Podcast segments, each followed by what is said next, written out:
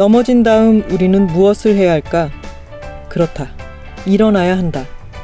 하지만 넘어지자마자 벌떡 일어설 수 있는 사람은 많지 않다. 잠깐은 창피함을 견뎌야 하고 상처를 살펴야 하며 가빠진 호흡을 골라야 한다. 그래야 잘 일어날 수 있다. 유도에서도 낙법을 친 다음에 벌떡 일어나지 않는다.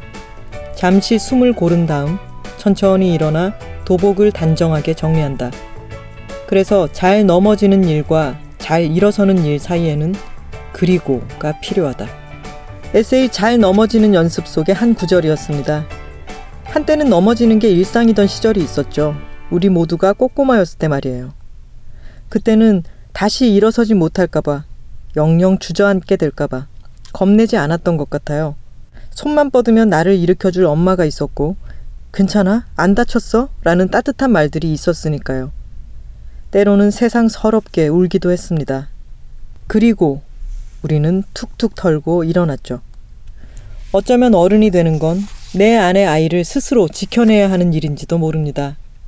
그러니 넘어진 순간엔 작은 나를 향해 말을 걸어주세요. 아프지 않니? 괜찮아. 넘어져도 괜찮아. 가끔은 눈물도 닦아주시고 투정도 다 들어주세요. 내가 다시 잘 일어설 수 있도록 말이죠. 안녕하세요. 김하나의 측면 돌파의 김하나입니다. 새해 들어 처음 인사드리네요. 저는 얼마 전에 친구를 만났어요. 어떤 친구냐면은 나는 결혼을 아무래도 안 할 것 같다. 결혼식이 아니라 나는 비혼식을 올리겠어. 이렇게 말하던 친구였어요. 평생 혼자 살겠다고 생각하고 예쁘고 좋은 그릇이랑 침대 등등을 1인용으로 구비해 가던 중이었죠. 그런데 이 친구의 선배가 야, 너처럼 평생 혼자 잘 살 것 같은 남자가 하나 있는데 한번 만나나 봐라. 그런 거예요. 그게 한 작년 가을이었나 그랬는데 결혼한답니다. 너무 뻔한 얘기인가요?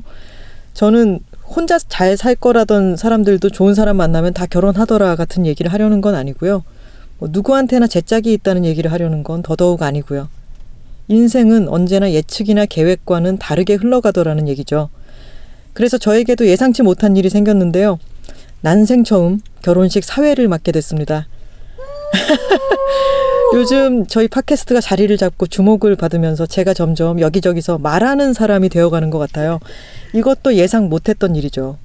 누구나 처음 맞는 새해, 여러분들도 예상치 못했던 일들을 기꺼이 받아들이며 새로운 경험 많이 쌓으시길 바랍니다. 김하나의 측면 돌파는 예스24와 비씨카드가 함께 만드는 팟캐스트로 예스 책방 책읽아웃에서 들으실 수 있습니다. 매주 목요일 팟빵, 아이튠즈, 예스24 공식 페이스북과 유튜브, 네이버 오디오 클립에 새로운 에피소드가 업로드 되니까요. 많이 구독해 주세요. 방 예스 책방 예스 책방 예스 책방 예스 책방 예스 책방 책읽아웃. 예스 책빵 책읽아웃은 예스24와 비씨카드가 공동 제작하는 도서 팟캐스트입니다. 오늘 모신 분은요. 넘어져도 다시 일어서면 이길 수 있는 기회가 생긴다는 사실을 몸으로 경험으로 지긋지긋하게 배운 분입니다. 전 국가대표 유도 선수이시죠. 조준호 코치님 모셨습니다. 안녕하세요, 조준호 코치님. 안녕하세요 조준호입니다. 왜 시작부터 헛웃음을 웃고 시작을 하세요? 아니, 너무 어색해가지고 지금 들어오셔가지고 말씀을 몇 마디 안 하셨는데 약간 느낌이 나는 무사입니다. 이런 식의 느낌이에요. 부산 출신이어가지고 그냥 무뚝뚝하고 방송을 보니까 그렇지도 않으신 것 같던데요. 아 원래 그 동생 쌍둥이 동생이시죠. 네. 조준현 선수랑 같이 있을 때도 과묵하신 편이에요. 아니요 그 친구랑 있을 때만 좀 말이 많죠. 그리고 음, 그 제가 태릉선수촌에서 운동하면서 좀 불광불급하다 보니까 좀 불광불급 예 사자성어를 좋아하신다고 하시더니 그렇지도 않은데 불광불급 뜻풀이를 해주시겠어요? 미치지 못하면 미치지 못한다고 음. 무언가 자기 목표에 이제 미치려면 거기에 미쳐야 된다 이런 뜻인데 미쳐야 미친다. 네. 네, 무언가 목표에 미치려고 하다 보니까 진짜 이 다른 쪽으로도 조금 살짝 이게 미치더라고요. 그래서 그때 좀이 까불딱거리는데 그때 말고는 좀 까불딱. 네, 이런 면이 또 있어가지고 지금 뭔가 낯 가리고 계신 거죠? 이 나- 스튜디오에도 낯을. 가리고 계신 거고 이런 스튜디오도 사실 처음이어가지고 근데 되게 오랫동안 선수 출신이시니까 선수촌에서 공동 생활을 하셨잖아요. 네, 그렇죠. 근데 그러면은 되게 힘들었겠어요. 맨 처음에 우리 같이 선수단이 꾸려졌습니다. 이렇게 만나고 같이 계속 생활하고 이러면은 어, 뻘쭘하거나 그렇진 않으셨어요? 조그마한 공간에서 이 부대끼다 보니 금방 친해져요. 음, 네, 그 만날- 또 몸을 쓰니까. 네, 음. 또 특히 유도가 이제 스킨십 운동이어서 더 친해지는 것도 있고 그다음에 이제 어 조그만 공간에서 우리밖에 없다라는 이런 마음이 좀 결속력이라든지 이런 것도 있게 해줘서 음, 스킨십 운동이라고 하니까 아 그렇구나 싶긴 한데 정말 새롭게 들리네요. 그러니까 테니스 같은 거는 스킨십이 없는 운동인데 그렇죠. 몸을 맞대고 하는 거기 때문에 이것은 스킨십 운동인 거군요. 그래서 음. 참 요즘 어린 친구들이 막 놀 데가 없잖아요. 네. 그래서 어린 친구들한테 더 이제 좋을 수가 있죠. 그 어, 쉽게 생각하면 강아지를 빨리 갖고 오면 되게 강아지가 어렸을 때 빨리 갖고 오면 강아지 계속 물잖아요. 네. 근데 이게 그 강아지가 형제들끼리 같이 이제 살면서 서로 물러서 얼마나 어느 정도가 아픈지 알면 음, 강아지가 안 무는데 이 어린 친구들도 자기 힘을 어- 어느 정도인지 본인이 좀 느낄 수 있게 해주는 그런 운동이랄까. 오 이거는 정말 새롭다. 지금 애들을 어린 친구들이 한 몇 살쯤이죠?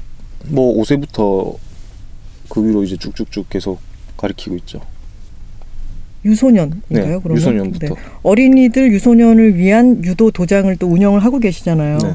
책에 보면은 그 운영에 대한 철학 같은 것도 저는 참 좋더라고요. 칭찬을 많이 해주는 어, 교수법이라든가 이런 것들. 근데 그런 일환으로 이런 공부를 많이 하셨겠어요. 애들이 이제 서로 강아지처럼 서로 물면은 이게 그 나름대로의 사회성에 또 도움이 되고 이런 것도 공부를 통해서. 뭐 하면서 이제 느끼는 것도 있고 이제 음. 그 사실 제 이름 유명세만 믿고 차렸다가 거의 뭐 쫄딱 망할 뻔해가지고 유명세가 너무 허수였군요. 자 부질없는 거더라고요. 그래서 그 무너 다 무너져 갈 뻔한 그 위기에서 다시 일어서려고 하다 보니까 많은 걸 배우게 되더라고요. 그래서 아. 제가 이 책에 그리고의 시간이라고 표현을 했는데 네. 그리고의 시간이 사실 가장 중요하다. 그리고의 시간을 얼만큼 잘 쓰느냐에 따라서 잘 일어날 수 있다. 음. 네, 라고 생각이 들더라고요. 지금은 그 그리고의 시간이 지난 것 같으세요? 아, 좀 잘 보냈어요. 오 멋있다. 유도관 그러면 일단은 안 망할 것 같다는 생각이 드세요? 지금은 아, 그렇죠. 예, 굉장히 지금 잘 되고 있어요? 번창하는 일만 남았다고나 할까. 근데 이거는 얘기를 해놓고 지나가야겠어. 제가 궁금해서 그러는데 책을 보면서 어, 이, 이 유도장이 너무 궁금한 거예요. 근데 그 이름을 예전에는 방송에서도 유도장 언급을 좀 많이 하려고 하셨는데 그게 본질이 아닌 것 같다라고 생각하고 얘기를 잘 안 하시게 됐다고 했는데 그래서 저는 책에 한 번은 유도관 이름이 나와 있지 않을까 싶어가지고 찾아봤는데 네. 안 나와 있더라고요. 조준호 유도관인가요? 아, 그게 제 이름을 안 걸고 했고요. 저희 그 제가 이 망해갈 뻔할 때 이제 마스터께서 네. 하신 말씀이 너희 도장의 어떤 좋은 프로그램, 유도를 활용한 좋은 프로그램이 이 사람들한테 알려지면서 찾아오게 만들어야지. 음, 네 맞아요. 이름을 가지고. 음. 그 찾아오게 하, 하면 안 된다. 그래서 네. 이제 제 이름을 안 걸고 했고 제 유도장 이름은 이제 와와 유도 클럽인데 와와 유도 클럽. 네 이게 어 신난다. 시- 굉장히 신날 수가 있죠. 네. 그게 이두 가지 의미가 있는데 어, 유도 저변 확대를 위해서 제가 처음에 그런 어떤 거를 가지고 이제 했기 때문에 누구든 와서 유도를 해라. 음. 그래서 이제 와와 네. 아, 오라고 그런 네. 의미가 하나 있고 이제 두 번째로는 요새 애들이 뛰어놀 공간이 음. 참 없잖아요. 네. 그래서 이제 엄마 손을 잡고 왔을 때 그 엄마가 이 공간을 보고 아 우리 아이가 정말 안전하게 음. 무언가 치- 뛰어놀고 체육을 즐길 수 있겠다라고 싶어서 아 와 좋다라는 감탄사가 한번 터지고 음. 그리고 아이의 입에서 정말 이 와 소리를 지르면서 이제 뛰어놀 수 있기 때문에 두 번의 감탄사가 터진다고 해서 이제 와와 음. 네. 그런 뜻이 있어요. 누울 와자랑은 관계가 없나요?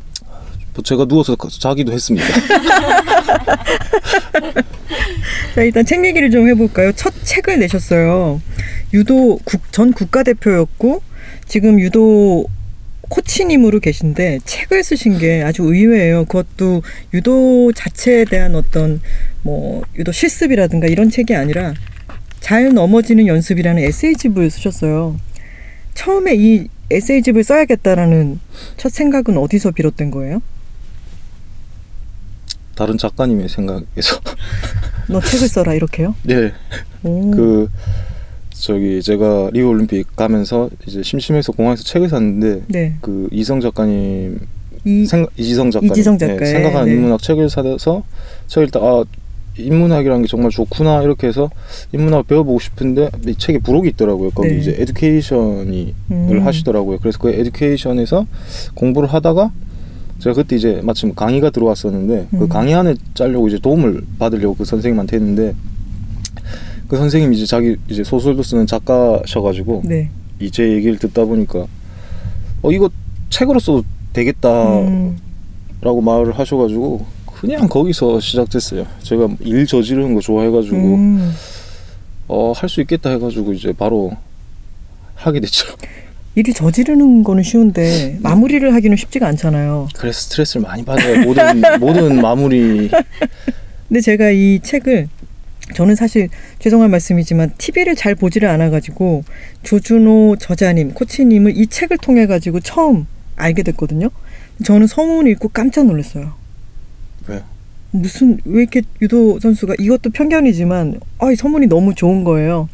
인생에 대한 이야기이기도 하고 실패에 대한 이야기이기도 하고 스포츠에 대한 이야기이기도 한데 그거를 자신의 전공 분야인 낙법, 그러니까 유도와 낙법에 연관지어 가지고 탁 펼쳐놨는데 여러분 이 방송 들으시는 분들은 서점 가시면은 잘 넘어지는 연습에 서문을 한번 펴서 되게 짧아요. 가- 거기서 읽어보시면 좋을 것 같아요.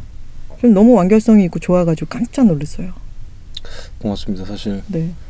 그거는 야- 약간 패기롭게 시작했을 때에 쓴 건가요? 아니면은 지지부진하게 겨우 마무리했어 이러고 난 뒤에 쓰신가요? 둘다안것 같은. 참 사실 근데 제가 작가님 네. 참 뵙고 싶어가지고 네. 좀 몰랐어요. 이 그 제가 이 책 쓰면서 네. 그 이제 제목 정하고 막 이렇게 하면서 저 같은 좀 뉘앙스인 힘 빼기 기술 네, 네. 이 많이 이 보고 추천해주고 많이 봐가지고 사실 제 그 책 제목이 힘 빼기 기술 쪽으로 이제 제가 생각을 했었거든요. 어, 제, 그래도 너무 잘 어울렸겠네요. 기술도 들어가고. 제 평생 유도 인생 평생이 화두가 힘 빼기 기술이었거든요. 음, 네. 그래서 참 작가님 너무 뵙고 싶었어요. 와, 이거 영, 영광, 영광이네요. 그리고 국가대표까지 지내신 분이 평생에 어떤 중요한 화두가 힘 빼기의 기술이었다니. 그래서 제가 제 눈이 좀이 힘 빠진 졸린 눈이잖아요. 원래 어릴 때는 어릴 때는 안 그랬거든요. 근데 이제 네. 그 유도를 하면서 아, 힘 빼라는 말을 너무 많이 들어서 어떻게 하면 음. 힘을 뺄까 힘을 뺄까 그게 진짜 저는 이 얼굴에서 표현됐다고 생각을 하거든요. 오, 네. 졸린 눈으로 채화된 힘 빼기의 기술. 네. 체화대인이 아니고 연습을 하신 거죠. 스며든 예, 몸에 스며든. 스며든. 예. 근데 참 어, 이 힘빼기의 기술에서 말에 오류가 있다고 제가 유도에 눈을 뜨면서 느낀 게 뭐냐면 네. 사실 힘 빼기 그 이게 생략된 게 힘 빼기에 생략된 게 힘을 다 빼면 사실 아무것도 할 수가 없잖아요. 힘을 다 그쵸. 빼면 그쵸. 쓸 힘만 예. 쓸 힘만 힘을 남기고 빼고 빼기. 예, 쓸 힘만 써라. 그래서 저는 쓸데없이 힘을 빼지 말기. 네. 그래서 저도 유도 배울 때 코치님 자꾸 힘 빼라 힘 빼라 하는데 힘을 빼면 이 기술 자체를 못 들어가는데 무슨 힘을 빼라는 건지 굉장히 나중에 화가 나더라고요. 그러면서 이제 나중에 유도에 눈을 뜨면서 아 이게 그런 거구나를 알게 됐는데 그래서 저는 이제 애들 가르칠 때 자 힘 빼고 지금부터는 네가 이 기술이 필요한 이제 힘만 넣는다고 생각을 하고 해라. 근데 음. 요 뒤에 걸 생략시켜 버리면 굉장히 이게 어려워지더라고요. 아, 그럴 것 네. 같아요. 잘 가르치는 거는 또 다른 얘기잖아요. 그렇죠. 네. 자기 스스로는 아, 이게 힘을 빼니까 되는구나라고 그러니까요. 생각하더라도 내가 힘을 그냥 빼고 누워 있는다고 되는 게 아니니까 그러니까요. 내가 했던 걸 정확하게 알려줘야 되는데 그러니까요. 어, 그래서 그 사실 또 저도 부산 출신의 저도 그, 부산 출신 네. 아닙니까? 네. 이 사실 제가 전형적인 그 만다꼬의 인생을 산 사람이거든요. 아, 네, 네. 그래서 그 만다꼬의 인생을 사- 산 사람인데 제가 제 인생에서 이제 그 무언가 힘을 안 빼도 지금 잘 하고 있는데 힘을 음. 빼야 되는 게 만닿고 힘을 빼야 되나 막 이런 생각 들기 하면서 참 만닿고 힘을 주나가 아니라 만닿고 힘을 빼야 되나. 네. 굳이 잘 하고 있는데 참 이 어려운 딜레마에서 제가 크게 됐죠. 음.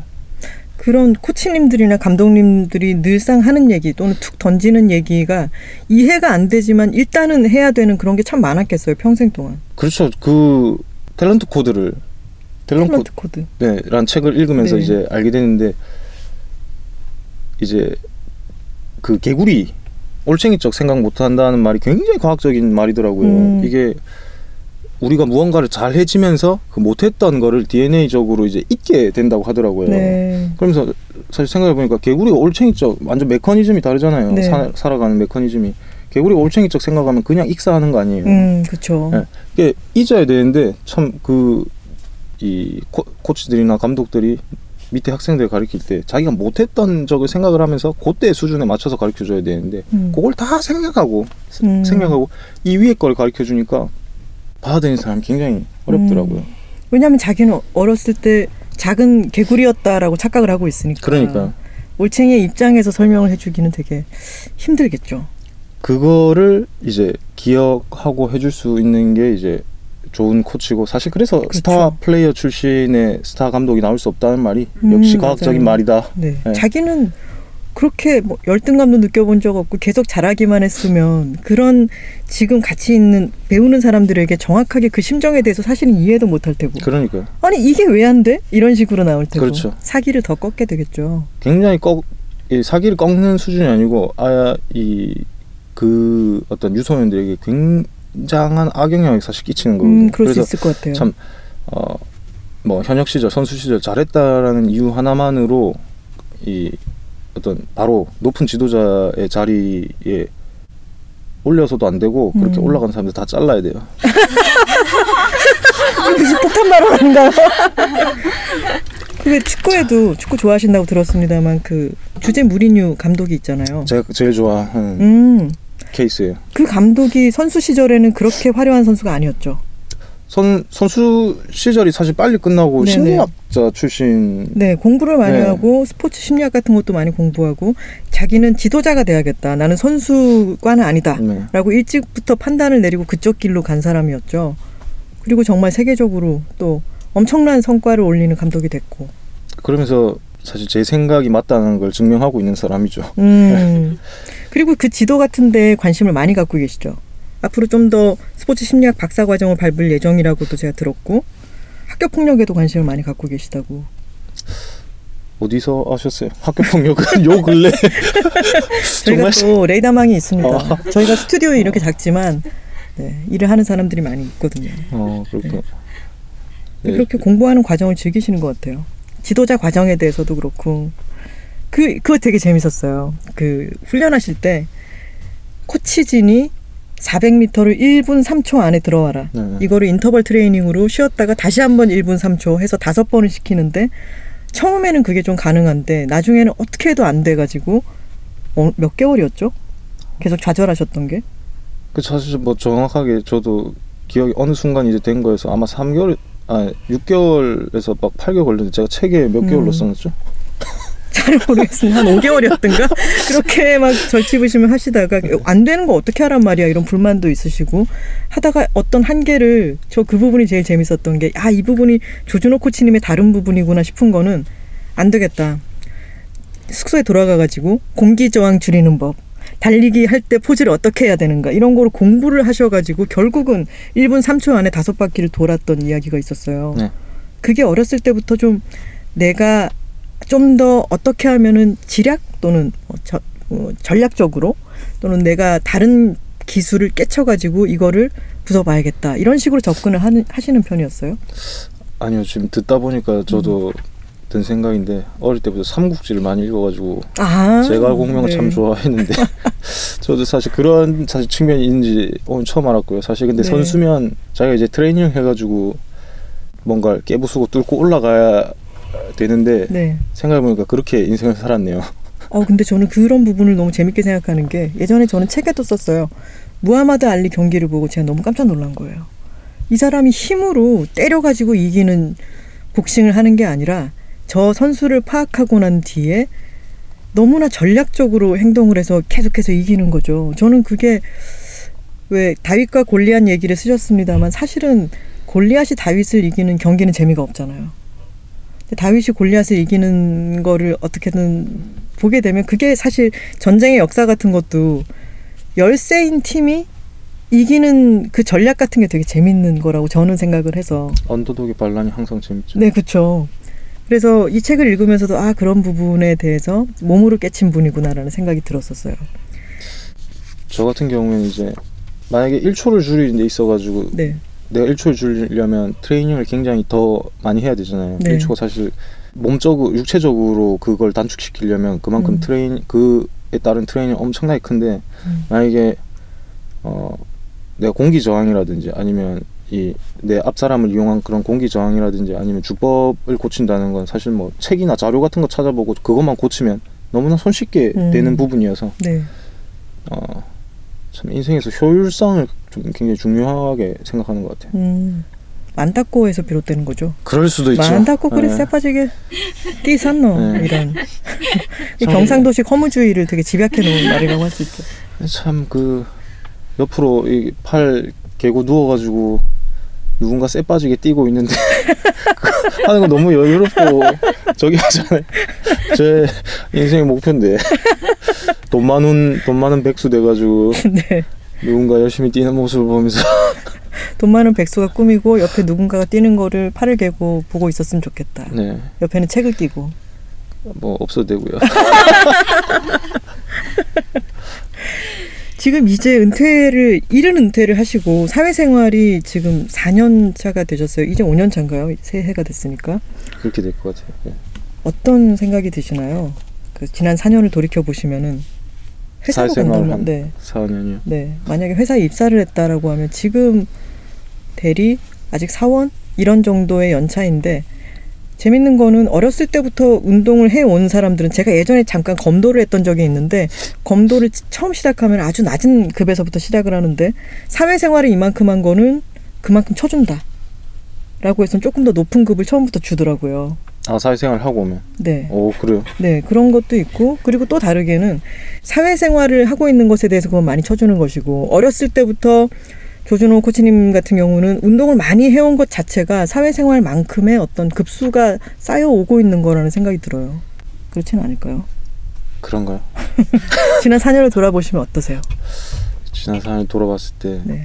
참 운동 태릉 선수촌에서 이제 거의 선수생활 7년 8년 있으면서 음, 와 정말 힘든 곳이다. 네. 내가 이렇게 힘들게 하고 사회 나가선 정말 내가 못할 게 없다라는 생각을 막 하면서 운동을 했었거든요. 네. 사회가 더 힘들어요. 아, 아, 어떤, 어떤 점이 더 힘들었나요? 어떤 점, 하, 이 무언가 내가 생존을 위해서 사실 태릉 선수촌에 있으면서는 내가 앞에 내 앞에 상대만 이기면 되기 때문에 음, 뭐 오늘 쉬고 내일 조금 더 하고 음. 뭐 이런 생각도 드는데 사회에서는 지금 안 하면 음, 정말 바로 도태되고 도태되면 죽더라고요. 음, 그런 정말 이 몸에 체감되는 음. 어떤 그런 살벌함이 네. 제가 있던 어떤 승부의 세계가 전쟁터였으면 음, 이 사회는 진짜 지옥이다. 음, 네, 정말 음. 무서운 곳이더라고요. 네. 이제 유도장이 조금 자리를 잡고 난 뒤에도 계속 그런 생각이 드시나요? 선수 초원에 있을 때가 더 편했다 또는 나오니까 더 지옥이다 이 생각이 여전히 아 선수촌은 천국이었어요. 지옥 훈련, 지옥 훈련 하는데 천국 훈련이었어요. 아 정말요? 보통 사람이 생각할 때는 태릉 선수촌에서 엄청난 운동량을 소화하고 매일매일 규칙적으로 생활하고 이게 정말 너무나 대단하게 느껴지거든요. 제일 단순한 거예요. 음. 고민할 필요가 없기 때 때문에. 고민, 그렇죠. 음. 그거죠. 그 와, 고민이라는 게 정말 어떤 많은 힘듦을 주더라고요. 그렇죠. 엄청난 에너지가 들죠. 태릉 선수촌에 있을 때 막 이 사회에서 되게 좀 정신 못 차리는 그런 사람들 있잖아요. 네. 태릉 선수촌에 불러서 딱 일주일만 훈련시키면 정말 음. 열심히 사는 사람으로 바꿔질 수 있다라고 생각을 음, 했거든요. 네. 지금 드는 생각은 태행 선수에서 좀 정신 안 차리고 이렇게 좀 시기를 맞는 선수들 있잖아요. 네. 사회 딱 일주일만 내보면 정신을 네, 번쩍 바짝 차리고 돌아오게 된다. 왜 내가 태행 선수에서 이렇게 열심히 해야 되는지 이유를 깨닫고 예. 오는 게 중요하다고 생각을 해요. 어, 근데 그런 프로그램 하나 있어도 될 것 같아요. 그러니까요. 네. 어, 국가대표 갱생 프로그램 해가지고 약간 전자는 삼천교육대 같은 거고 후자는 국가대표 갱생 프로그램. 그렇죠.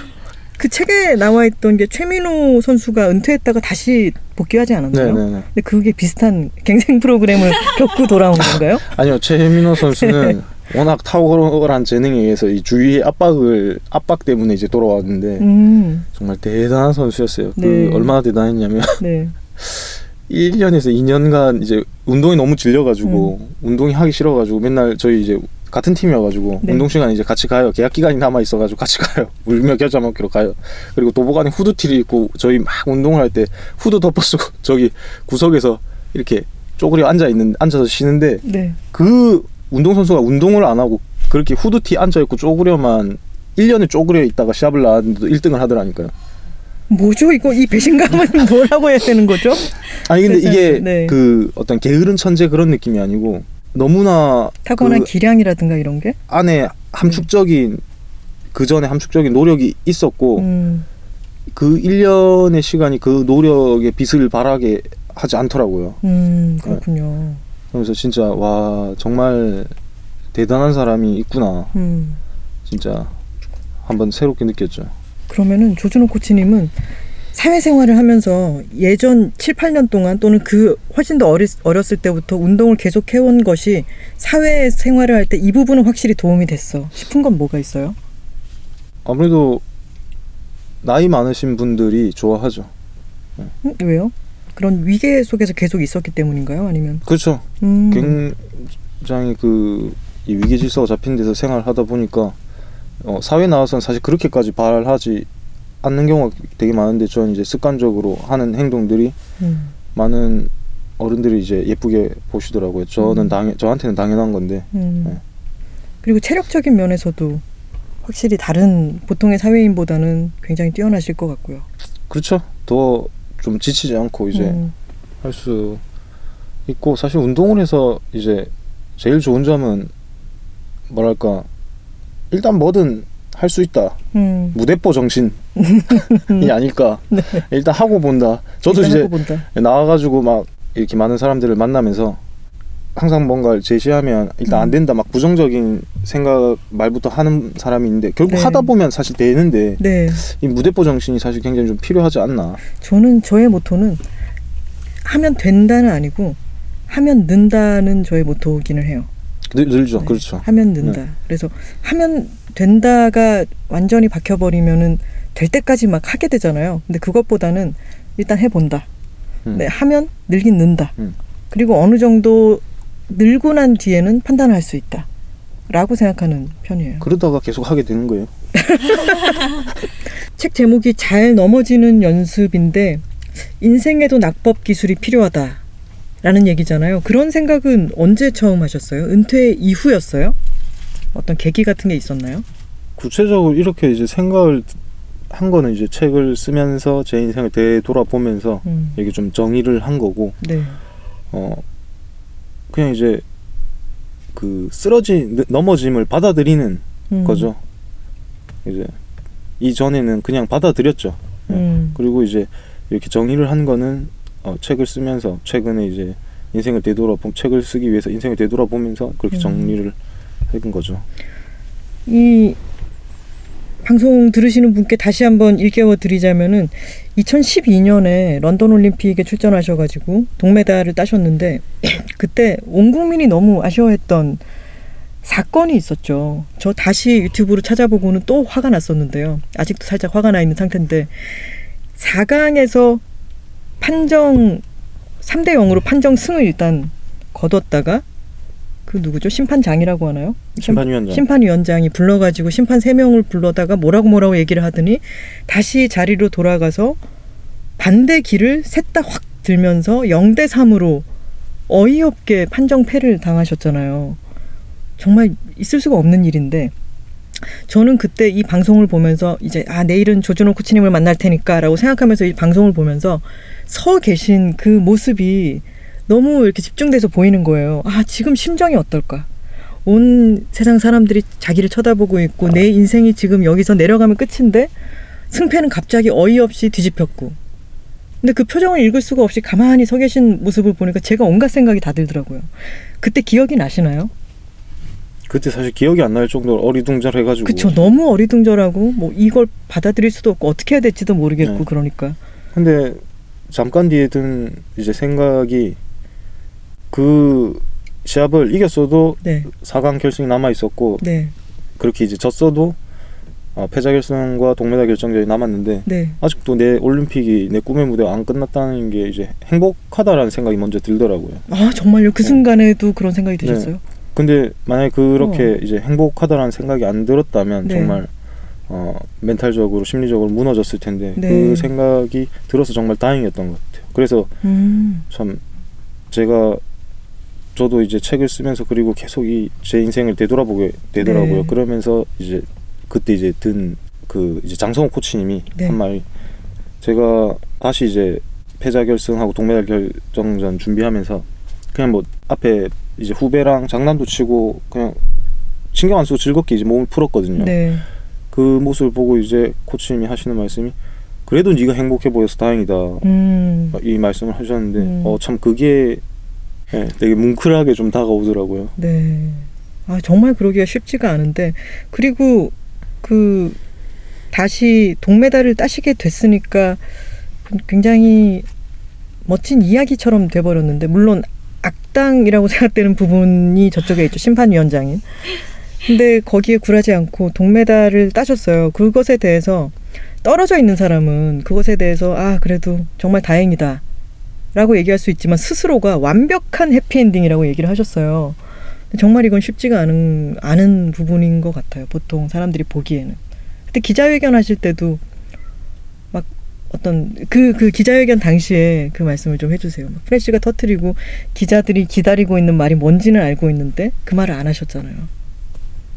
근데 사실 과정이 중요할 때도 있지만 음, 결과가 또 중요할 때가 있더라고요. 음, 그 이제 그 올림픽 때는 사실 결과가 중요했고 그게 너무 행복했어요.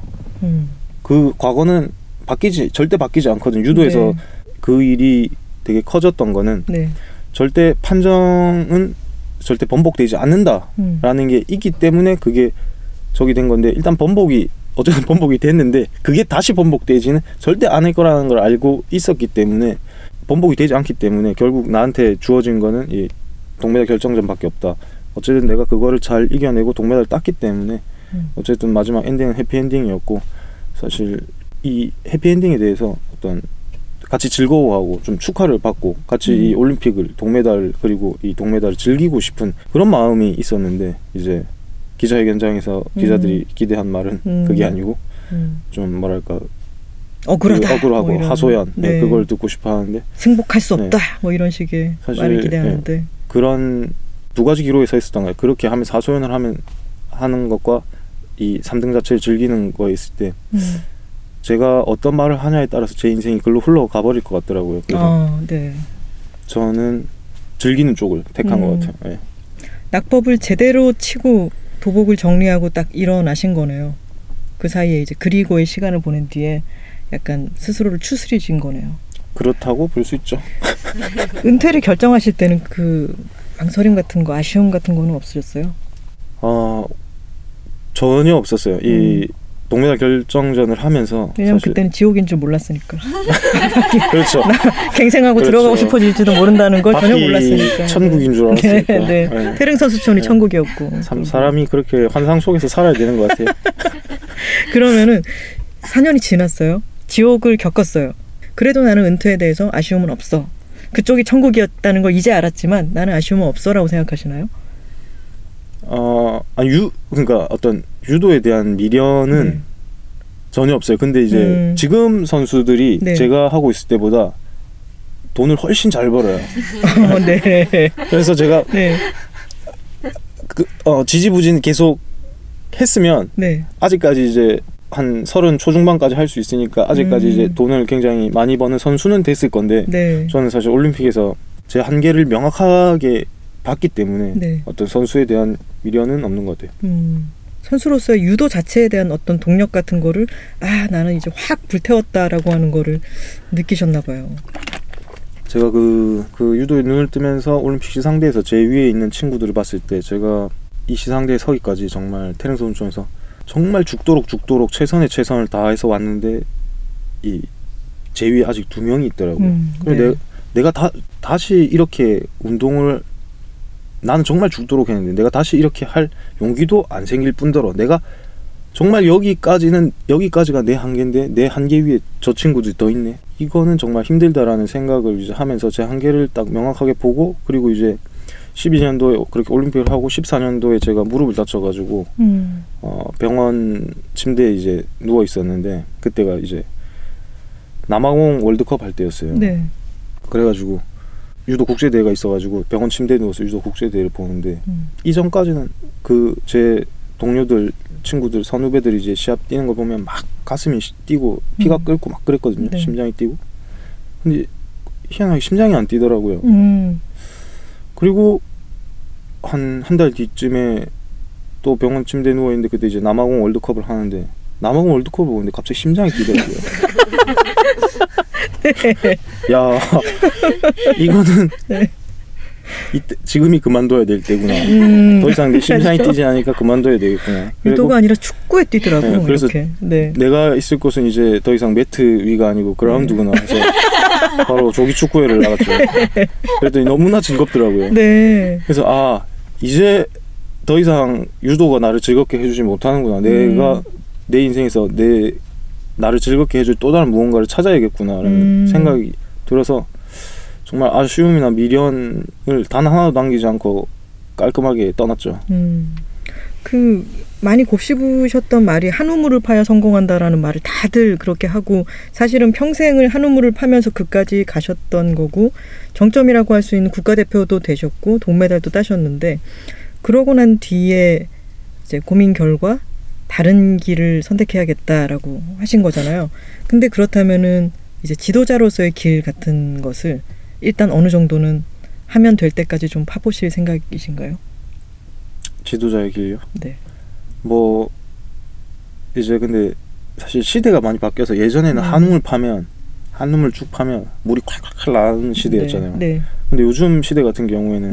물도 빨리 마르고 네. 물이 언제 나오다가 끊길지도 모르고 네. 그래서 여러 우물을 파놓는 게 중요하더라고요. 그래서 음. 제가 이 은퇴를 딱 생각할 때쯤 저희가 이제 제주도로 전지 훈련을 갔었는데 그때 네. 이제 가이드를 해주시는 기사분 말 기사분 말씀이 굉장히 제 이제 내리에 남았던 게 예전에는 제주도 감귤이 유명하잖아요. 네. 예전에는 감귤나무 세 그루만 있으면 아들 딸 다 이 대학까지 보내고 시집 장가까지 다 보냈다. 음. 근데 요즘은 감귤 사, 나무 세 그루 있으면 거기에 목 매달고 죽기 딱 좋다. 아이고. 네. 이 말씀하시는데 네. 저한테 굉장히 이 그 말이 다가오더라고요. 음. 제가 예전에는 이 유도 열심히 해가지고 올림픽 메달 따고 뭐 했으면 아들 딸 다 먹여 살리고 시집 장가도 다 보낼 수 있었는데 음.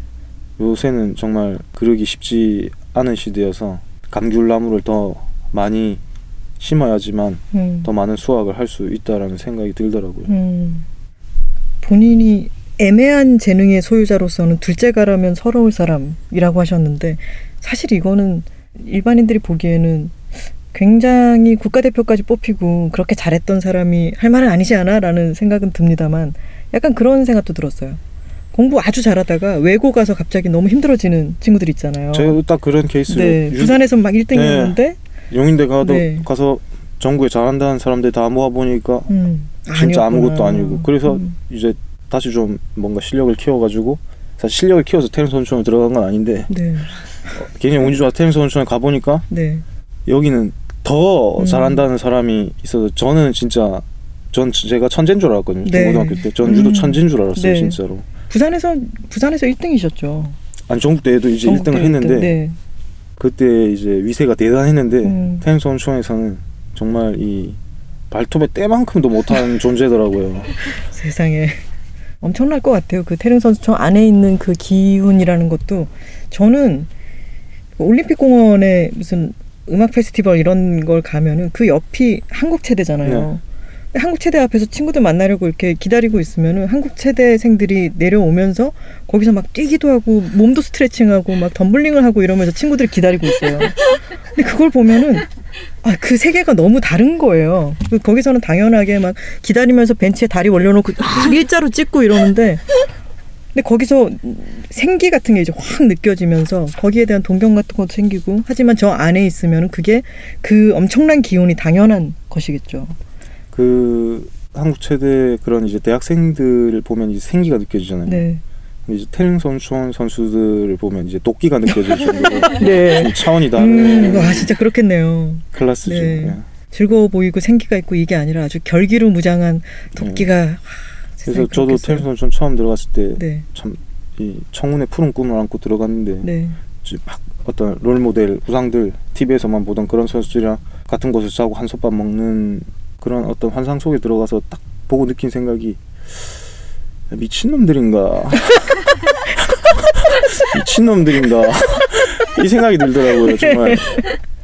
그 제가 아까 처음에 말씀드린 이분들이 다 불광불급을 하면서 네, 근데 이- 이게 딱 그 이 유도 한 점에만 미칠 수가 없더라고요. 이- 네. 이, 미침이 조금 옆으로 지금 퍼지긴 하는데 음, 그 처- 퍼짐을 이제 보면서 미친 놈들인가라는 생각이 미친 놈들이 아니죠. 제 다 선배들이서 미친 분들인가 이 생각이 들었었는데 이제 저- 그래서 제가 테니스 선수 처음 들어갔을 때 한 다짐이 아, 나는 나중에 잘해줘도 절대 저렇게 미치지 않겠다라는 음. 다짐을 했는데 음, 이 미치지 않으니까 잘 해지지가 않더라고요. 음, 아 안- 이거는 안 되겠다 이래서 저도 이제 미치기 시작했죠. 음, 그러다가 어느 순간 딱 보니까 저도 그분들처럼 미쳐 있더라고요. 물론 네. 그분들만큼 미치진 않았는데. 네, 네, 네, 아무튼 그렇게 되더라고요. 그래서 참 이 무언가에 미친다는 게 이런 어떤 방 우리가 유명한 사람들은 이런 방송으로 많이 접하잖아요. 네, 사실 이 방송으로 봤을 때 그들의 정상적인 면만 보는데 아마 파고들면 미친놈들 참 많을 거예요. 음, 음. 작가님도 조금 그런 미끼가 좀 있으시죠?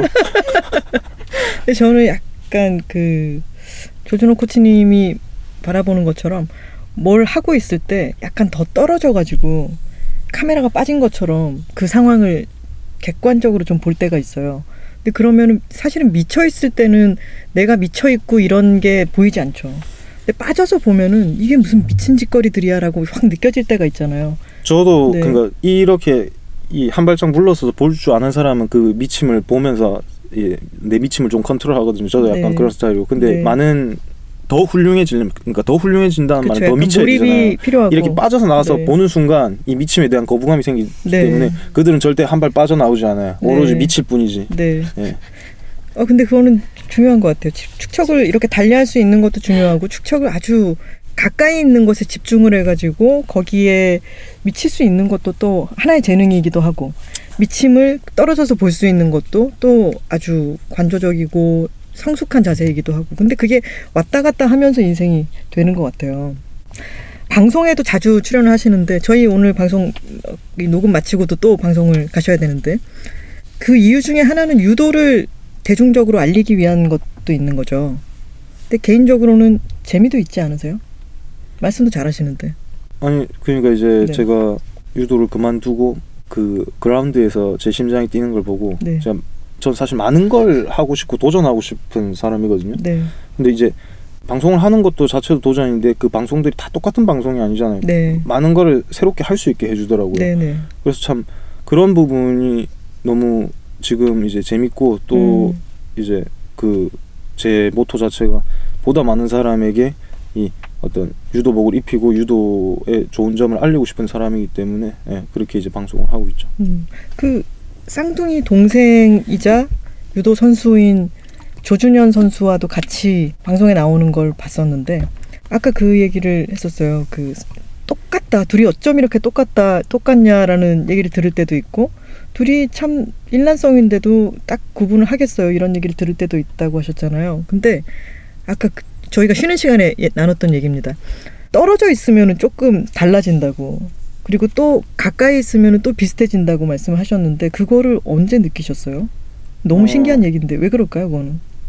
부부가 닮는 거랑 똑같은 거 아니겠어요? 음, 앞에 있는 어. 사람, 가장 가까운 사람이 뭐 표정을 어떻게 하고 요새 어떤 옷을 입느냐가 나에게 또 영향을 미치고 네. 이런 것처럼. 네, 그래서 이제 저희가 대학 입학까지 유치원 때 엄마 뱃속에서부터 네. 대학 입학까지 항상 같이 있었어요. 네. 항상 유도도 같이 같이. 시작하셨고. 네. 네. 항상 같이 있었는데 이제 대학교 신입생 때그 음. 동생이 이제 무릎을 다치면서 부산에 이제 병원을 가면 병 이제 병원에 입원을 하면서 처음 그렇게 오랜 시간 떨어지게 된 거죠. 네.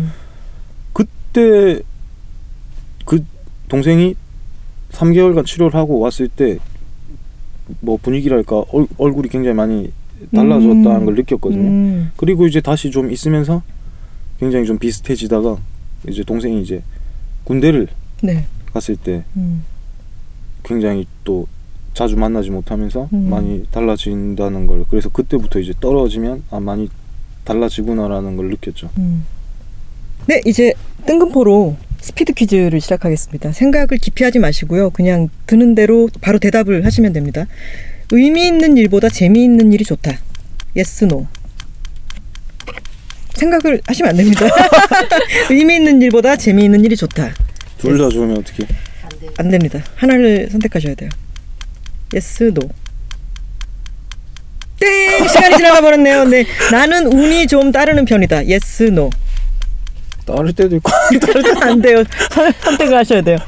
나는 운이 좀 따르는 편이다. yes, no. 전체적으로 따지자면 yes 운이 있는 편이다. 운동 선수에 대한 편견 때문에 힘들 때가 있다. yes, no.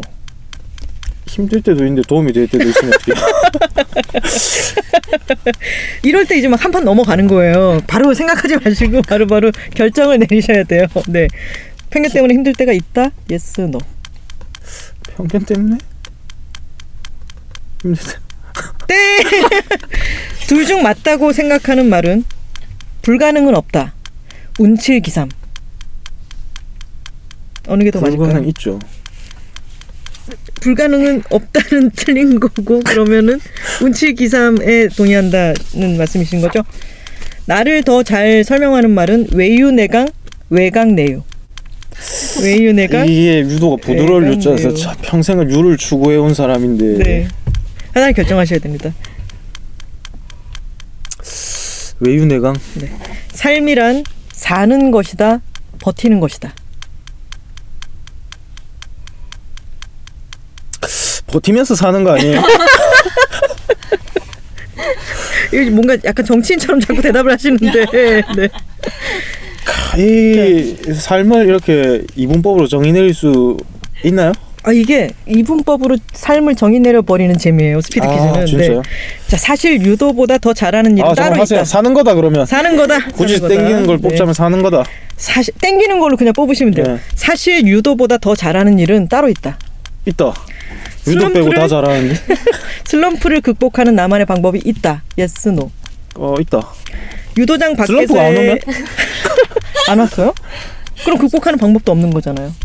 일단 나중에요. 오케이. 유도장 밖에서의 나는 포기가 빠른 편이다. 승부욕이 강한 편이다. 유도장 밖에서의 아, 나는 medium인데. medi. 항상 스, 아, 승부욕이 있는데 승부욕 네. 을 항상 죽이려고 해요. 음. 항상 빨리 포기하려고 해요. 아 이런 대답 다 들어주면 안 되는데. 네. 이 책을 추천해주고 싶은 운동 선수가 있다. yes no. 책이 뭔데요? 잘 넘어지는 연습이죠. 우리가 잘 넘어지는 연습 때문에 지금 이렇게 시간을 갖고 있는 거잖아요. 굳이 막 제 책 막 그런 없다? 없다예요? 운동선수? 네, 운동선수 중에 잘 넘어지는 법을 추천해주고 싶은 동생 아닌가요? 아니 아니에요? 자 그러면 매년 올해의 목표를 세운다. yes no. 매년 시작하는 첫날 네요? 첫날은 아니더라도 뭐 올해는 뭘 하겠어. 첫날이든 뭐 2월 달이든 세워본다. 올해의 목표를. 아니요 항상 그냥 쭉 세우고 살기 때문에 어 그래요? 그러면은 자 질문 들어가 볼게요. 그 목표를 올해 목표는 뭐예요? 그 쭉 세워온 목표는 뭐예요? 이제 아니 그때 그때 이제 뭔가를 이제 이 하고 싶은 게 생기면 그거 그게 완료될 때까지 쭉 하는 거죠. 음, 지, 최근의 목표는 뭔가요? 그러면 지금 anti-bully 쪽에 이제 관심 생기면서 anti-bully 프로그램을 만드는 거. anti-bully anti-bully요? 네, 학교 폭력 쪽으로 아. 프로그램을 만드는 거예요. 유도를 이용해서. 와, 이거 재밌다. 그러면 호신술 같은 건가요?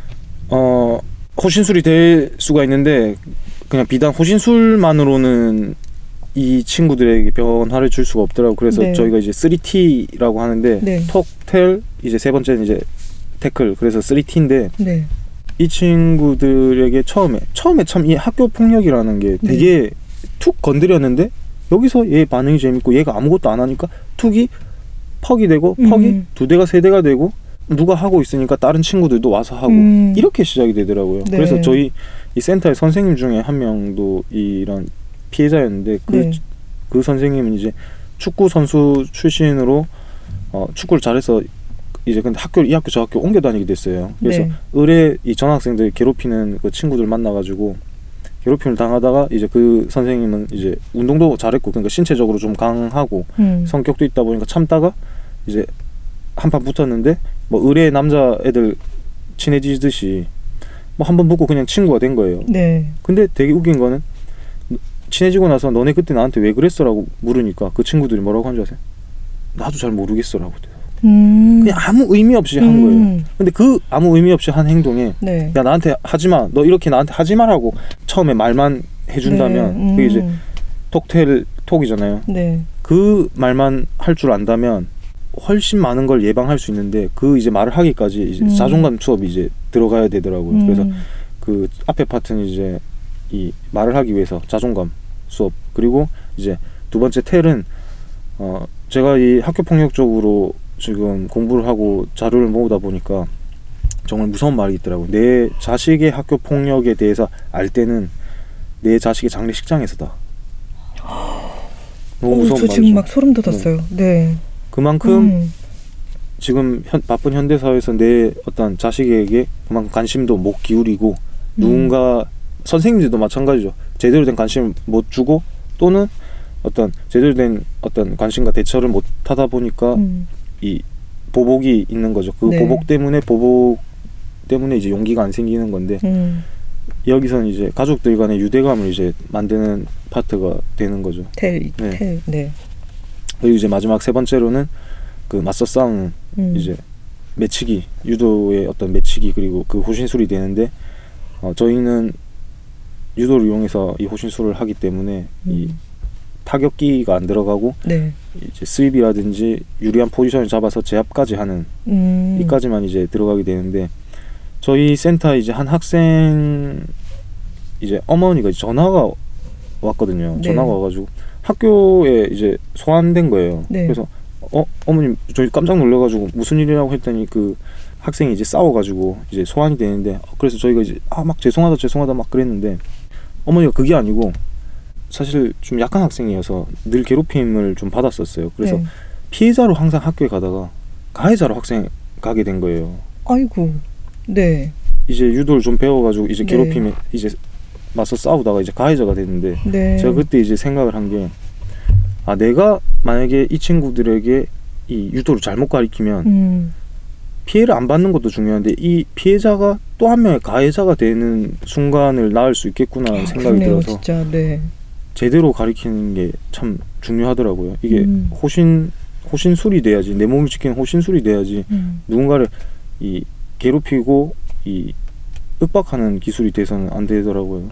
야, 정말 그 선을 지키는 게 선을 맞추는 게 참 어려운 일이겠어요. 저는 말씀만 들었을 때는 태권도나 복싱이 아니라 유도라면 아 그래 상대를 넘어뜨리고 제압하는 정도로 그칠 수 있겠구나 싶었는데 그것 자체가 조절이 안 된다면 또 가해가 될 수도 있으니까 그래서 뭐 지금 짧게는 이런 생각을 하고 있고 이제 크고 길게는 어, 유도 이대 정신이 있거든요. 자타 네. 공룡과 정력 선용이 있는데 자타 공영과 네, 정력 선용이 있는데 그냥 정력 선용 예. 네.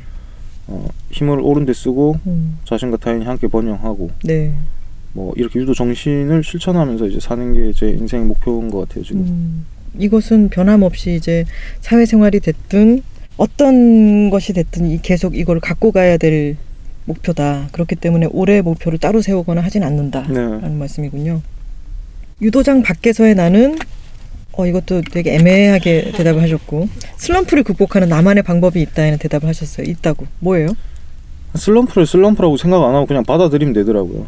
아, 그래서 아까 대답이 그것도 애매해졌었군요.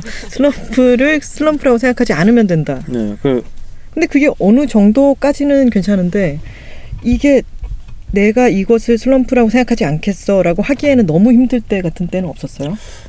그게 뭐 사실 잘 넘어지는 연습이고 힘 빼기 기술인데 음. 내가 이걸 끝까지 해야 된다고 이제 아둥바둥 잡으려고 아 그러니까 하면 할수록 내가 힘들어지잖아요. 극복해야만 네. 돼라고 생각하지 않아 버리는 기술. 네. 음 그렇군요. 내가 이 기술이 내 몸이랑 안 맞는데 네. 이 기술이 너무 하고 싶다고 정말 주구장창 제가 했을 때가 있었거든요. 네. 그러면서 너무 억지로 하니까 이제 부상이 오는데 음, 그걸 왜 그렇게 해- 했는지 내 음. 몸에 맞는 다른 기술 하면 그렇게 편하게 유도할 수 있는데 음, 그 조금 더 뭔가 멋있어 보이려고 아니면 정통성을 더 찾으려고 이렇게 하는 게 안 좋더라고 그냥 음. 나와버리면 되는데 그리고 음, 내가 정말 그 유도가 이제는 내 한계가 뚜렷한데 네. 내가 다른 길을 찾을 수도 있는 상황인데 음, 그거를 꼭 유도 선수를 꼭 고집해야 되는 게 음.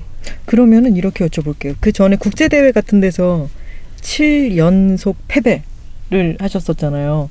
그 7연패를 하시고 난 뒤에 결국은 올림픽에 나가서 동메달을 따셨는데 그렇다면은 그 이전에 슬럼프를 극복한 것처럼 사람들은 받아들이게 될 텐데 그 사이에는 어떤 변화 같은 게 있었던 것 같아요? 그 당시에 이제 지는 걸 진다고 생각을 안 했어요. 이건 엄청난 엄청난 정신 승리. 아니 항상 나는 지지 항상- 않았다. 항상 배- 7연패는 숫자일 뿐. 항상 그 배움이 있었기 네, 때문에 네. 음, 배움이었지 네. 패배가 아니었어요. 그래서 그것은 저는- 배움이었다. 네. 네. 그러니까 인생 이게 어떻게 생각 생각하냐에 따라 따름이죠. 이게 인생에서 네. 무언가를 할 때 이기거나 네. 배우거나지 음, 지는 거 패배가 없다라고 생각하면 슬럼프가 있겠어요? 어이 뭔가 이 정신 승리 기술을 한번 쓰시면 좋을 것 같네요. 힘 빼기의 기술이죠. 잘 넘어지는 방법이고. 어 약간 곡해가 있는 것 같은데. 네.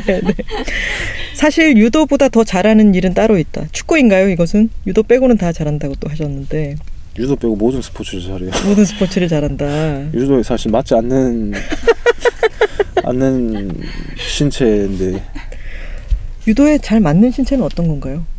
팔 길이라든가 뭐 상체가 어때야 된다든가 그런 게 있어요. 이게 팔다리가 길면 길수록 이 힘이 좀 늘어지거든요. 아 그러니까 좀, 힘이 늘어져요. 좀 짧아야 이 폭발적인 힘을 써야 되고 이제 그러면 음. 유도에서 한 판을 던지려면 순간적으로 이, 이 함축적인 빵 터지는 힘을 좀 써줘야 되는데 네. 저 같은 경우에는 이제 팔이 좀 길면서 이제 이 한 판을 만들기 위한 상체 근력이 좀 잘 안 나오는 음, 편이죠. 예. 네. 그래서 좀, 좀 짧은 스타일 음. 유, 이 유도에 맞지 않나. 아니 아예 길려면 쭉 길던지. 음, 하긴 생각해 보면은 올림픽에서 이렇게 포효하던 유도 선수들의 모습을 생각해 보면 팔이 그렇게 길지는 않았던 것 같아요. 다 네. 짤록짤록한데 가부진 예. 하거나 느낌의- 아니면 김재범 선수처럼 아예 음. 팔이 길 음, 완전 음. 서구형처럼 아, 그러네요. 길쭉길쭉 하든지 예, 저는 어중 뛰어서 네. 좀 많이 힘들었죠. 음. 삶이란 아주 고민하시다가 버티는 것이 아니라 사는 것이다라고 결론을 내리셨어요. 버티면서 사는 것이다라고 중간에 또 말씀을 하기도 하셨는데 왔다 네. 갔다 하잖아요, 솔직히. 이게. 솔직히 다 그렇죠. 그러니까 이런 질문을 한 저희가 아니, 뭐죠? 그러니까 이거 이거는 잠시의 이 삶을 어 확 난도질을 했다고 생각하는 그런 착각을 주는 게 스피드 퀴즈의 어떤 음. 묘미인 거죠. 네. 나는 이렇게 단칼에 잘라서 결론 내렸어. 해놓고 이제 방송 끝나고 나면 그건 아닌데 늘 그런 생각이 들지만 일단 그렇게 하는 거죠 뭐. 평생을 그 잘못된 선택으로 인한 후회 속에 살아가야 됩니까? 그건 전혀 아닙니다. 네. 나를 더 잘 설명하는 말은 외유내강이다라고 결론을 내리긴 하셨어요. 외유내강이다. 진짜 의미 없는 게 네. 맨날 그 이제 특히 또 이 유도가 부드러울 유자를 쓰고 이 유에 대해서 네. 이아 근데 저 이제 지금 알았어요. 네. 유도가 부드러울 유자라는 거를 지금 알았어요. 그쵸 많은 분들이 네. 잘 모르죠. 이 네. 그 어떤 투기 무술 종목에서 부드러울 유자를 쓴다고 생각을 잘 못하죠. 아 그러면 이 부드러울 유자를 쓰는 거를 아까 왜 anti-bully 그 활동에 중요한 키워드로 쓸 수도 있겠네요. 그렇죠. 그리고 유자를, 이제 네. 그 유도의 원리가 유능제강이라고 부드러움이 음, 강함을 능히 네. 이 유능제강의 멋있다. 원리를 네. 이제 호신술에 이제 녹여야 되는 거죠. 네.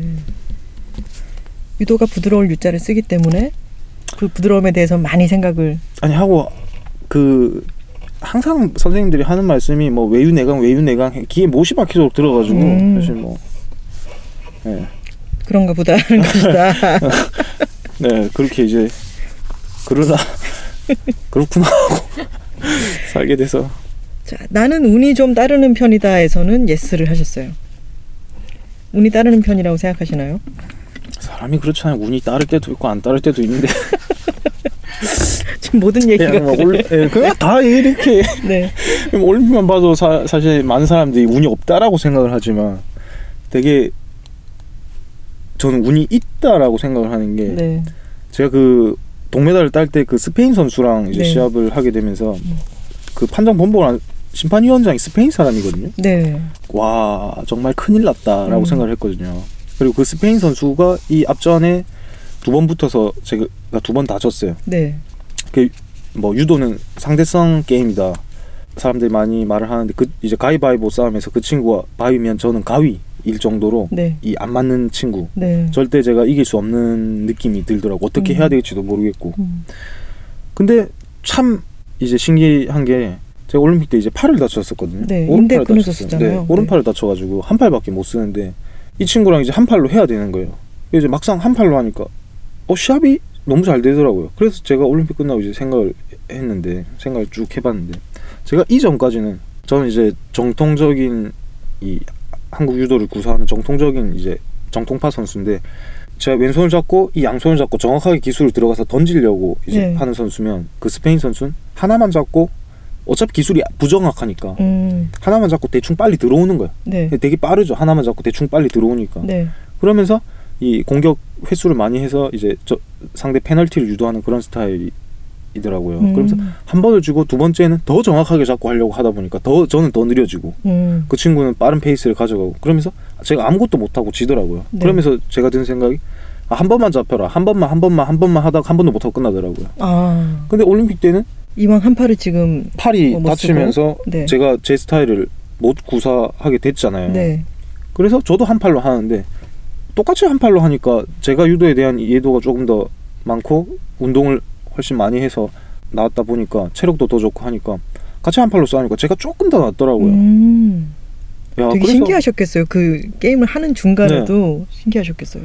그러면서 야 이 해법이 해법은 이렇게 여기 있었는데 음. 부정확해지는 게 이게 해법이었는데 나는 왜 정확하게만 하려고 했을까? 음. 그리고 이런 상황을 종합적으로 봤을 때 그러면서 제 한계 사실 눈을 떴거든요. 네.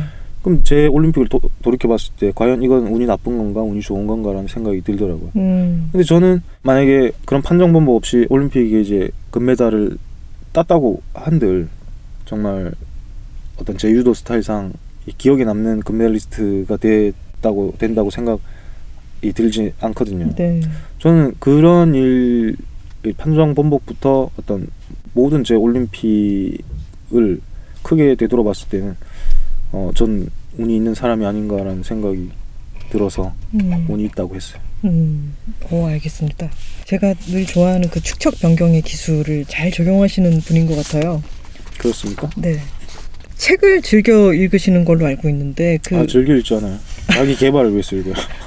아 즐기는 건 아니고 많이 읽기는 하지 자주 읽기는 하지만 그것을 즐기고 있지는 않은 상태다라는 아. 말씀인 거죠. 즐거울 때도 있어요. 이게 참 애매해요. 이게, 이게 사람의 인생을 딱 정의하기 참 애매모호한 게 있어요. 맞죠? 이게 어, 어느- 막 자기 개발 때문에 억지로 막 읽다가도 제가 동생이랑 이 얘기를 하는데 뭐 새로운 게임이 나왔고 게임을 막 즐기면서 이제 책을 좀 등한시 할 때는 네. 하다가 막 이제 생각이 드는 거예요. 아 우리가 그때 한참 책 읽을 때가 이제 정신이 건강했다. 이제 다시 또 책을 읽자. 음. 하면서 또 책을 즐기다가 또 즐기다가 즐기다가 또 그게 이 좀 의무화 돼 가지고 막 그리고 또 뭐 공부할 게 있어서 막 의무적으로 이제 책을 보다 보면 음. 억지로 억지로 읽다 보면 또 그 순간이 또 좋다가 괴로워졌다가 또 그 순간을 놓으면 그 순간이 참 좋은 순간이잖아 어째 책 읽기는 네. 또 그게 생각이 나서 다시 또 책을 즐기다가 또 그죠. 괴롭다가 그런 네. 그런 흐름이 있죠. 네, 네, 참. 책을 좋아하고 막 즐겁게 읽는 사람에게도 그런 흐름은 있는 것 같아요. 읽고 있다가 이 읽는 게 숙제처럼 느껴지고 막 꼭 해내야 할 뭔가처럼 느껴졌다가 또 어떤 때는 읽는 것 자체가 읽는 시간이 즐거워서 또 읽다가 이럴 때가 있죠. 최근에는 어떤 책을 인상 깊게 읽으셨어요? 힘 빼기 기술. 고맙습니다. 프로필에 이 책 프로필에 보면은 아 저는 아직까지도 프로필에 와와 유도 유도장이 들어가지 않은 게 좀 되게 아쉬운데 어, 프로필에 어디서든 마주치면 반갑게 인사해 주시길 아는 척 해주면 좋아한다라고 쓰여 있어요. 그리고 책에는 요즘은 알아보는 사람이 별로 없어서 사인하는 종이는 대부분 계약서인 것 같다라고 쓰시기도 했고요. 사람들의 이런 관심 같은 게 불편하게 느껴질 때는 없나요? 뭐 이제 아무래도 제가 안 좋은 일이 있을 때도 누군가 만약에 이 사인은 괜찮죠. 근데 사진을 요청하면 네. 그 사진은 평생 그 사람이 남는 거니까 음. 웃어줘야 되잖아요. 네네. 근데 제가 만약 안 좋은 일이 있는데도 웃어줘야 된다. 그게 네. 좀 힘들 때는 있더라고요. 네. 기억에서 잊혀진 선수가 될까봐 걱정된 적 이런 적도 있으세요? 아니요, 그건 당연한 순리라고 생각해요. 자기가 음. 만약에 눈에 띄는 활동 그걸 그 추억을 먹고 사는 게 제일 저는 별로인 거라고 생각해요. 나, 나 그- 왕년의 챔피언 네, 이런 말이 참 네, 싫죠. 네. 네. 거기에 이제 그냥 순응하고 이제 예, 지워지고 살아야지. 거기 순응하지 못하는. 그 다음에 참 요새 예전 옛날에 저희 그 선생님들 세대는 그 카드 긁고 명세표 사인이 없었잖아요. 네, 네. 근데 요새는 누구든지 그 사인을 하는 순간이 오잖아요. 네. 자기가 계산만 잘하면 되니까. 그 얼마나 얼마나 세상이 좋아졌어요. 사인을 하면서 살아갈 수 있는 세상이라니. 사인하는 걸 정말 좋아하시는 것 같아요. 제가 그래가지고 그 베이징 올림픽 끝나고 네. 베이징 올림픽 끝나고 제가 그 베이징 올림픽은 파트너 할 때였으니까 제가 그 파트너를 할 때였다는 거는 일진이 아니고 이진이어서 그 아, 올림픽 네. 나간 선수들의 이제 파트너 아. 선수였었는데 그 선수들이 이제 베이징 올림픽 끝나고 성적을 잘 내고 와가지고 이제 제가 술을 선배들이랑 이제 같이 먹다가 그 술이 취해가지고 네. 이제 호프 사장님이 그 선수한테 이제 사인을 받으러 왔었어요. 네. A4 용지. 근데 저는 술이 취해가지고 그 명세표 사인인 줄 알고 어 형 이런 거 형이 하지 마 해가지고 제가 제가 명세표가 아니고 그 A4 용지 제 아니, 사인 준아, 이거 아니야. 이거 아니야. 내가 해야 되는 거야, 지금. 어, 형, 사장님이 지금 나한테 지금 해달라고 어, 한 형 거야, 이런. 거 이런 거 형이 하지 마. 이제 이제 형은 대단한 선수니까 이런 거 하지 마 해가지고 해가지고 그걸 계속 사 사장님이 A4 용지를 계속 들고 와가지고 부탁을 하는데 그걸 계 참 너무 웃긴다. 참 그럴 정도로 네. 이그 어린 마음에 선배들이 사인하는 게 참 멋있더라고. 아, 웃겨. 책에서 꿈을 쉼표라고 하셨어요. 그런데 많은 사람들이 쉼표가 아니라 마침표로 착각을 하곤 한다고 쓰셨는데 이제 계속 이어지는 일상을 살아가기 위해서는 어떤 또 다른 꿈들이 자꾸 필요한 걸까요?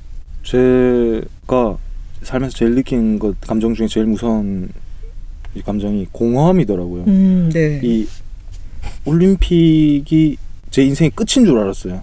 아, 네. 올림픽만을 위해서 너무나 네. 오랜 세월 달려왔기 때문에 네.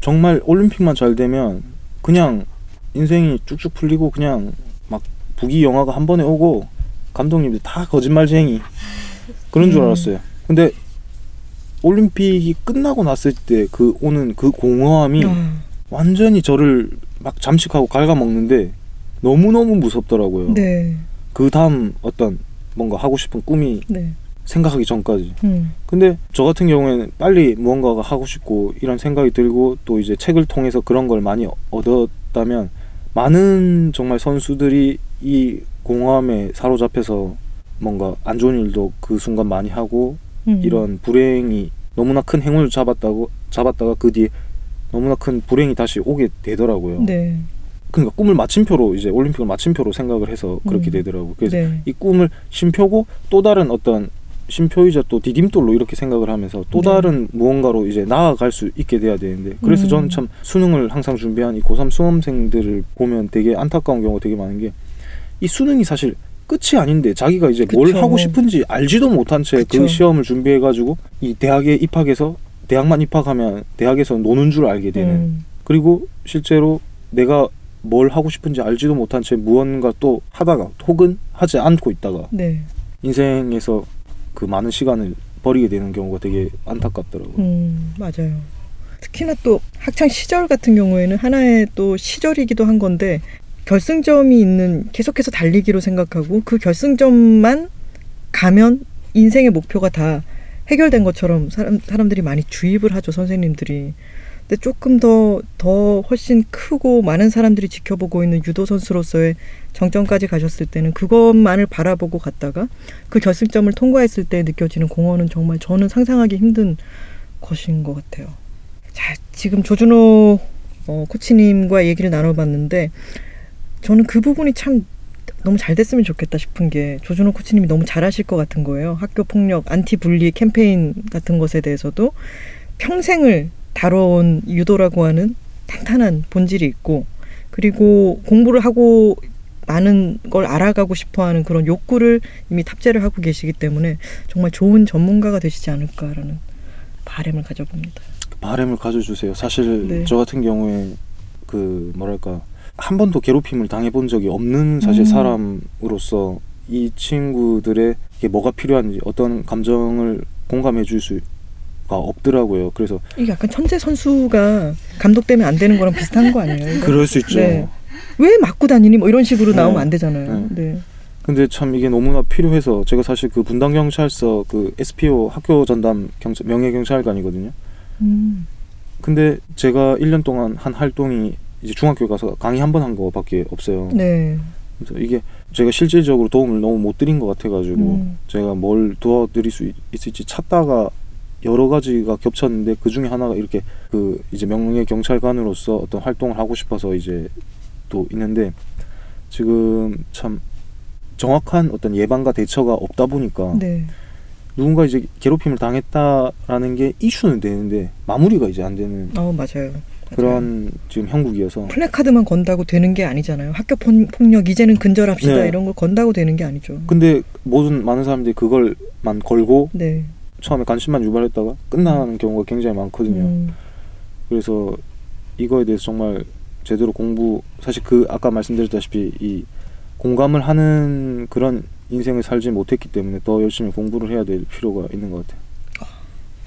조준호 코치님이 공부를 열심히 하시고 그리고 본인은 잘 이해 못했던 어떤 어린 친구들을 같이 유도관에서도 그렇고 많이 만나고 칭찬을 많이 해주고 하면서 좋은 성과와 그리고 좋은 어떤 조준호 코치님에게도 앞으로 좋은 성과가 있었으면 좋겠네요. 네 오늘 조준호 코치님 모시고 즐거운 얘기 나눠봤습니다. 나와주셔서 고맙습니다. 감사합니다. 네, 오늘의 만남은 이렇게 기억될 것 같습니다. 형, 사인은 내가 할게. 그리고 세상에서 가장 느린 스피드 퀴즈. 학교 폭력입니다. 빵 예스 책빵 예스 책빵 예스 책빵 예스 책빵 예스 책빵 Check it out. 예스 책빵 책이라웃은 예스 24와 비시카드가 공동 제작하는 도서 팟캐스트입니다. 눈길이 머무는 책, 손길을 잡아 끄는 책. 여러분과 함께 읽고 싶은 책을 이야기하는 시간이죠. 책이라웃이 소개하는 2주의 책 코너입니다. 오늘 준비한 책은 알제리의 유령들, 어쨌거나 회사를 다녀야 한다면, 너의 아름다움이 온통 글이 될까봐입니다. 첫 번째로 소개해드릴 책은 황여정 작가의 소설 알제리의 유령들입니다. 간결하고 정제된 문장, 세련되고 효율적인 구성으로 제23회 문학동네 소설상을 받은 작품이에요. 이야기는 시작부터 모호한 분위기를 풍기는데요. 확신할 수 없는 기억들이 서술되고 독자는 무엇이 진실이고 무엇이 거짓인지 묻게 됩니다. 구성 역시 다르지 않다고 볼 수 있어요. 각 장마다 서로 다른 인물이 등장해서 자신의 이야기를 들려주는데 개별적으로 존재하는 것처럼 보이던 그 이야기들은 점차 하나의 서사로 이어집니다. 접점으로 작용하는 건 소설에 등장하는 가상의 희곡, 알제리의 유령들이에요. 누가 언제 썼는지는 알 수 없지만 사소한 농담에서 비롯된 그 희곡이 인물들을 올가매게 되죠. 그 결과 어떤 이들은 자신의 의지와는 상관없이 앞세대의 비극을 물려받게 되고요. 사실과 거짓, 진실의 경계는 흐릿할 때가 많은데요. 소설가 황여정은 결국 중요한 것은 어떤 것이 진실인지 아닌지 알아내고 싶다는 알아내고야 말겠다는 마음일 것이라고 말합니다. 직장인이라면 한 번쯤 퇴사를 고민한 적이 있을 텐데요. 사표를 던지는 일이 결코 쉽지 않죠. 회사를 다녀야 하는 현실적인 이유들이 많잖아요.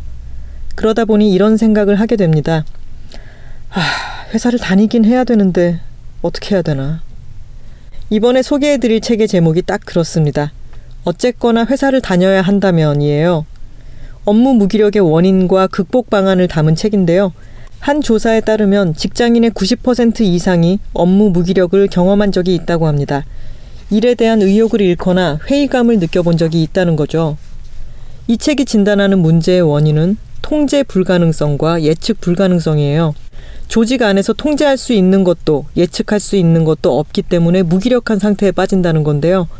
인지과학자인 저자가 제안하는 해법은 통합적 마음 관리법입니다. 동기, 정서, 의지, 인지, 행동의 다섯 가지 측면에서 무기력 극복 방안을 소개하고 있어요. 일이 버겁게 느껴지고 스스로 지쳤다고 생각될 때 이 책을 떠올리시면 어떨까 싶습니다. 너의 아름다움이 온통 글이 될까봐는 문학동네 시인선이 백호를 맞아 선보이는 티저 시집입니다. 앞으로 문학동네 시인선을 통해서 독자와 만나게 될 시인들을 미리 보여주고 있는데요. 무려 50명의 시인들이 함께했습니다. 유용주, 장석주, 황규관, 이용한, 이병률 등 서로 다른 결을 가진 시인들의 시와 산문이 수록되어 있어요. 2017년에 등단한 젊은 시인부터 40년 넘는 시력을 가진 시인까지 모두 한 권의 책에서 만날 수 있습니다. 그 사실 하나만으로도 독자들을 굉장히 설레게 하는 시집이 아닐까 싶어요. 우리가 시를 읽는 이유는 무엇일까요? 박상수 시인은 다음과 같이 적었습니다.